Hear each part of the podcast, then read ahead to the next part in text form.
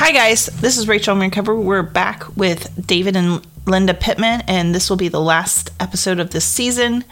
Um, but we're here. We are with David and Linda Pittman, and we are so thankful they are here today.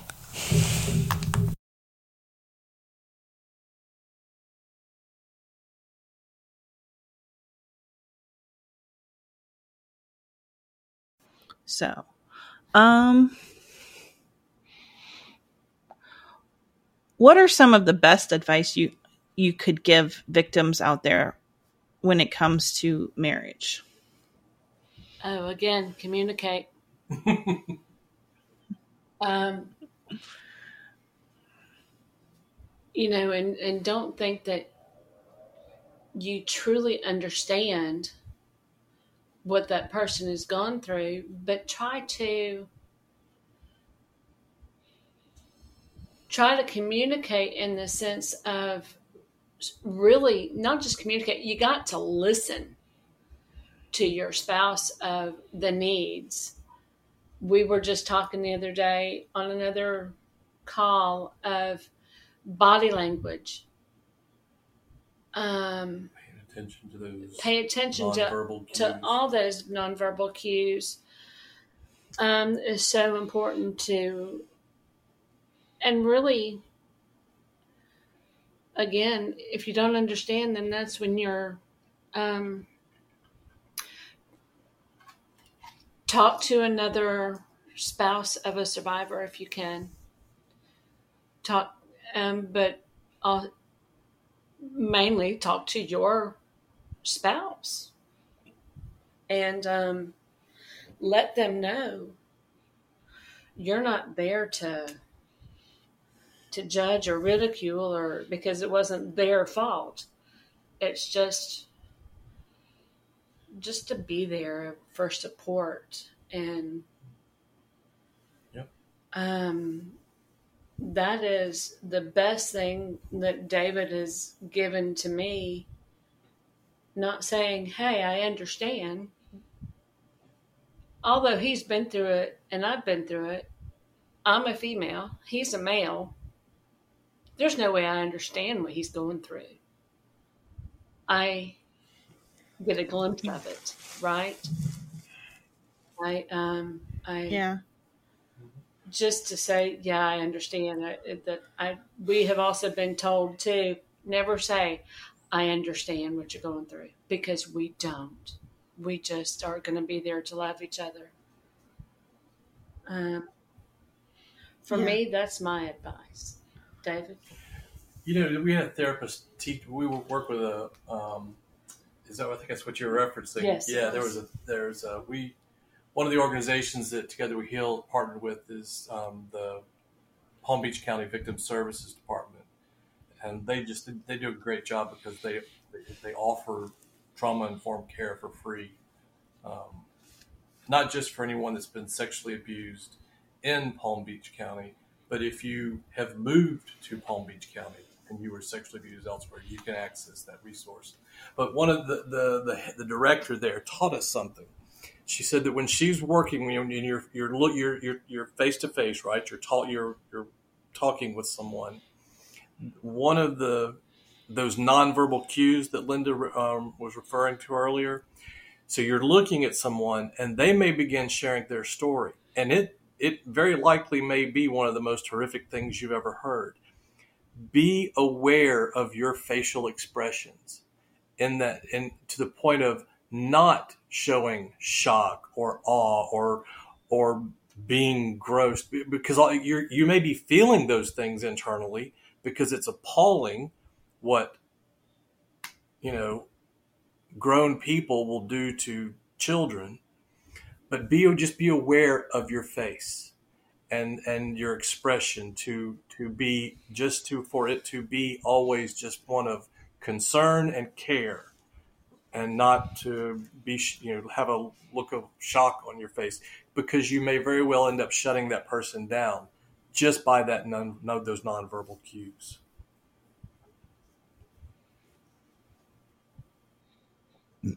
Most definitely.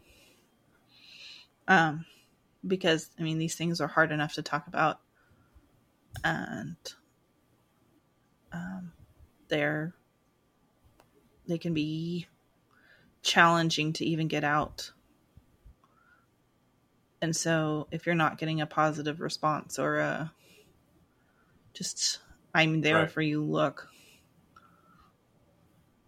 it's makes it that much harder to open up. Um, I think I had a guest, Perry Power, and one thing that I do agree with him on was um, he mentioned um, practice telling your story first to yourself before you try to tell it to anybody else, and tell it to yourself in many different ways before you tell anybody, because then you know that it's true. That's a really good idea.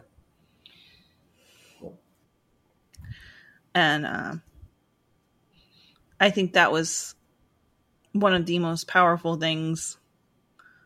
You know, I could tell to you know a survivor who hasn't come out yet. Yep, that is. A really good idea. Um,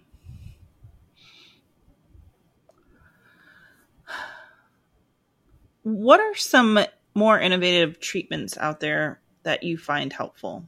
Um, I think we've mentioned a few of these. Are there any others that we didn't mention? There was one. I, I, I probably, I'm pretty sure the website's on the under the resource list at Together We Heal.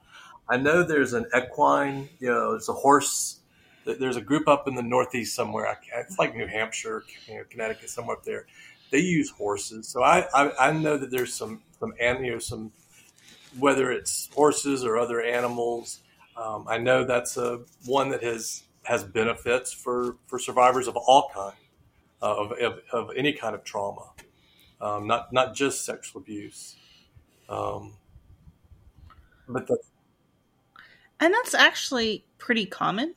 Um, I know in St. Louis we have we have a place that does it for veterans. I don't know if they would take um, sexual abuse survivors, but that's becoming a lot yeah, more common. and, and it's and it works. It's good. You know, anything that can. And I see you mentioned you talked about doing um, Tai Chi or Taekwondo or any, any whatever you know. As as a sexual abuse survivor, you had your you had your body was take the, the rights to your body were taken away from you you feel that way and any type of therapy that helps you regain that and remaster that i say go for it and just because one didn't work for you or these 10 didn't work for you keep trying one until you find one that does um, because we are all so differently wired as people, that's why I think there, it's good that there are so many things out there to to be able to access and try. And and to, that's that's the thing I would say is keep doing it. And and I'm going to preach this last thing till the day I die. If they are not, when you go to a therapist, the first question you ask them, are they trauma? Do they offer trauma informed care? The second question you ask them to make sure they are is how long, how many clients, how many years have you been doing this? And if they don't tell you lots of clients over multiple years, then go to someone who who didn't just recently go to a trauma informed, you know, online training session so that they can put that on their on their um, you know CV. Make sure they've got experience in trauma informed care. I second that. Um, because you know it's mostly a waste of time for you and for them, unless they really understand trauma. Yep. Um,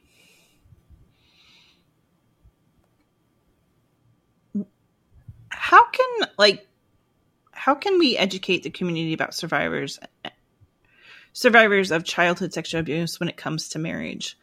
And maybe this more on the lines of like church curriculum you know when you're dealing with a married couple such as yourselves that are both survivors or one is a survivor and you know they're doing a segment on marriage Well, and um, until Would there- churches start taking any- accountability for it, I think there's going to be a challenge in that.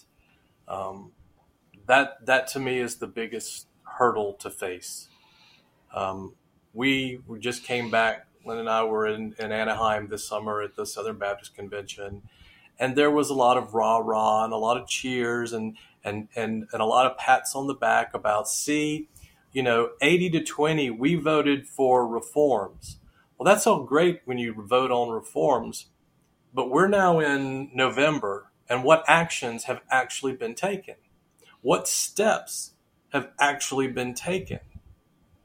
Um, and until, you know, until the organizations and institutions actually enact those so their so-called reforms and their so-called votes, then I'm not going to believe them. Um, and I wouldn't waste time with organizations that that aren't who will say and talk but don't ever do. Here's what, I, and I just um, this is one of those that we don't always agree on. Um, I believe, I do believe, and I know Linda believe, believe, supports me on this. I do believe in individuals and individual churches that want to do the right thing, but I don't necessarily be, believe in institutional change. You know, you see what I mean about the difference in that, right? Okay. Yes. And so, yeah that's why we as as a as some someone that works with grace and together we heal why i continue to work with individual churches because i believe in the ones that have reached out and said we need help we want to do better um, but until they start teaching you mentioned curriculum until they start doing that in at a seminary yeah. level and that's questions for for other folks at other organizations because that's I'm frankly not I don't have the I don't have the energy or the time or the desire because I don't believe that institutions want to change just yet. I, so I kind of I kind of um, hogged that time from you, Linda. I apologize. How about you, Linda? Any words on that? I did what he said. okay. I mean, was there like anything in curriculum that you noticed, like when you would go to a marriage thing, that would be triggering for you, so to speak? Yeah, yeah, yeah. It's a good thing. Yes. Was there anything that you would say was triggering no, in- we were just saying when you walked away, we don't really see anything of triggering. For us, we mm-hmm. don't. That's not really our era of doing like marriage counseling and stuff. You know, for us though, what has been really great for us within our church is one, David got to go and teach at our church as if it was the child safeguarding the training. safeguard training. And so then the church knows who we are in that regard, right? Um, yes. And then with our small group, and we've been the same small group and it's gotten a little larger, we also share with them every every now and then you know it kind of comes up certain things about our abuse. about our abuse and depending on scripture and whatever. So that helps us and that helps us to reach out to them to where they can reach out to help their grandkids and help anybody else in the in our church. Oh the what's that um what's that group in the episcopal church that teaches other members in the church you remember the the the the, the I do, and minister's I. Right there's a, so there's an organization, and, I, and I, I'm sorry, I'm being a bad Episcopal by not remembering, but they, but it's big within the Episcopal Church, and they spend time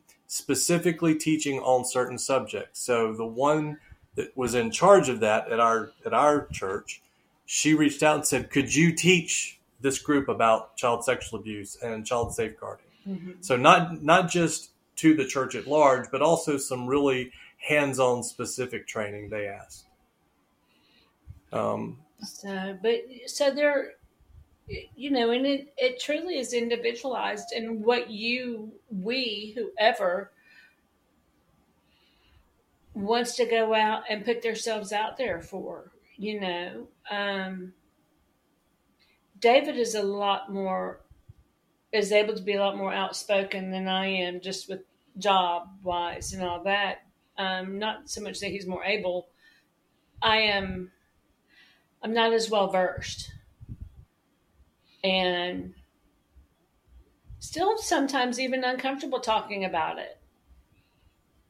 Um, so, Yeah. you know, and that's okay. That's just where I'm at.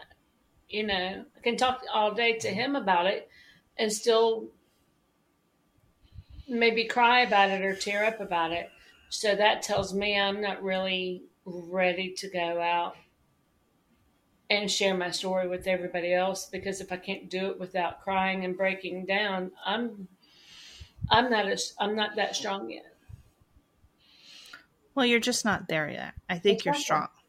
Well, no, thank you, thank you, That's very sweet. Yeah, I, and I, yes, she is strong. I am strong, and I, I totally agree with that. Just for the lack of better words, I just I'm I'm not ready yet, and not you know every we all have different talents. and that Right. may not be my one Your that I do.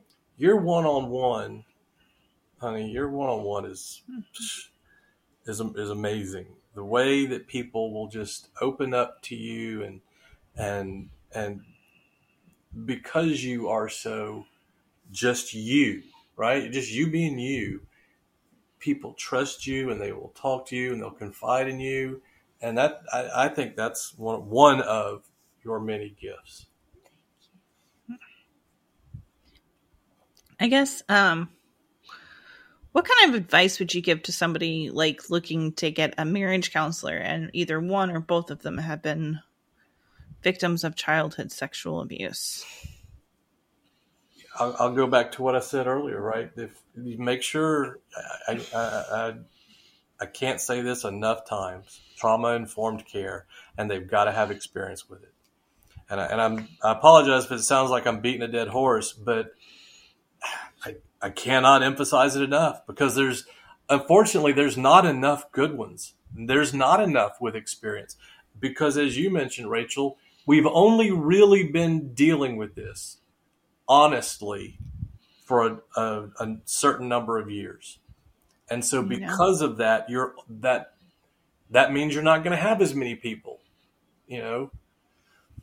Um, but that that's going to be the thing that I'm going to harp on. Um I mean like had have you guys had any bad experiences going to a marriage counselor and they just give you really terrible advice for victims of survivors?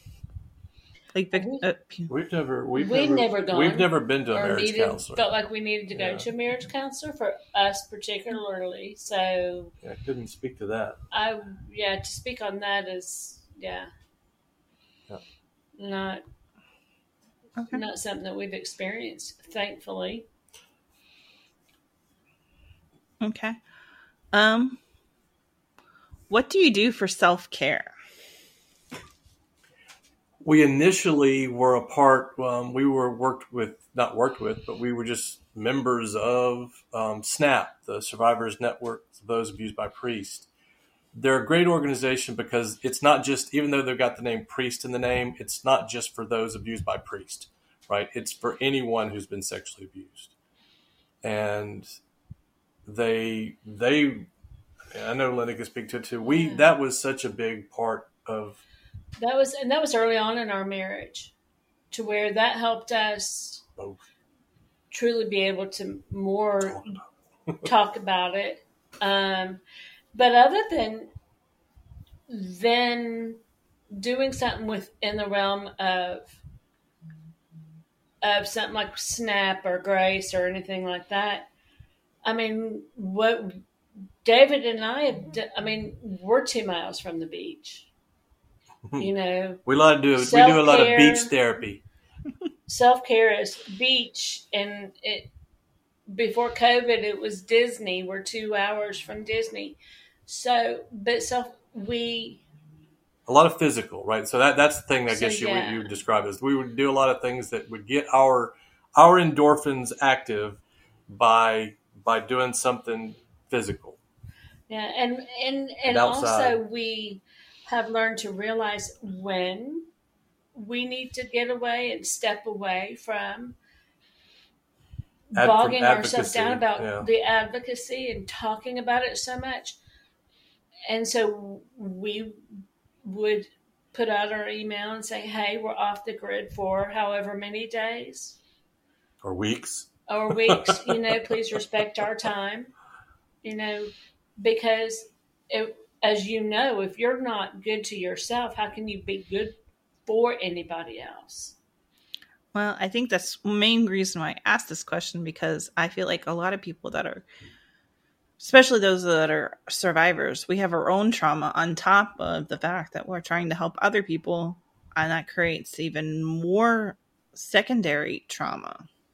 Yeah, and if you don't, what what Linda just described, I, I, I think it can be dangerous for a survivor if they don't and you'll see this. You're going to see it. You'll see it at, at, some point during any year where you will see a post from one or both of us. You know, if there's an emergency, contact XYZ from now until from January 1st to January 15th. You know, I will not be, we will not be addressing anything having to do with survivors or advocacy. There was a time, this is a few years ago, this was early on when I first started I I logged off for a couple of months. Um, I had to step away just for a couple of months. It wasn't just a couple weeks or a couple days. Um, and I I really believe that had I not done that, I just would have spiraled out of control again because it was too overwhelming.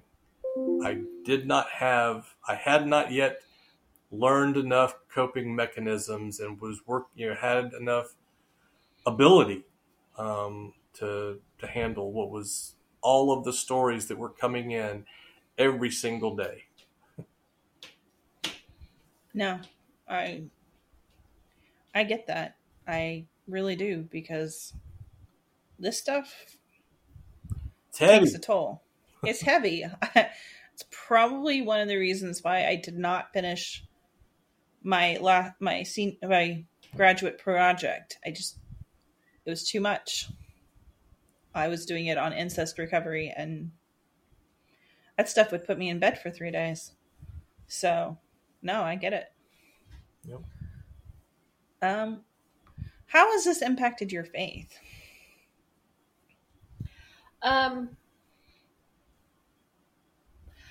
I guess since David and I have been back together and I mean when we were even starting to talk again and date because it was long distance he was Fort Lauderdale I was Georgia. So what we had was our our lengthy conversations on the phone and we would have Bible study over the phone.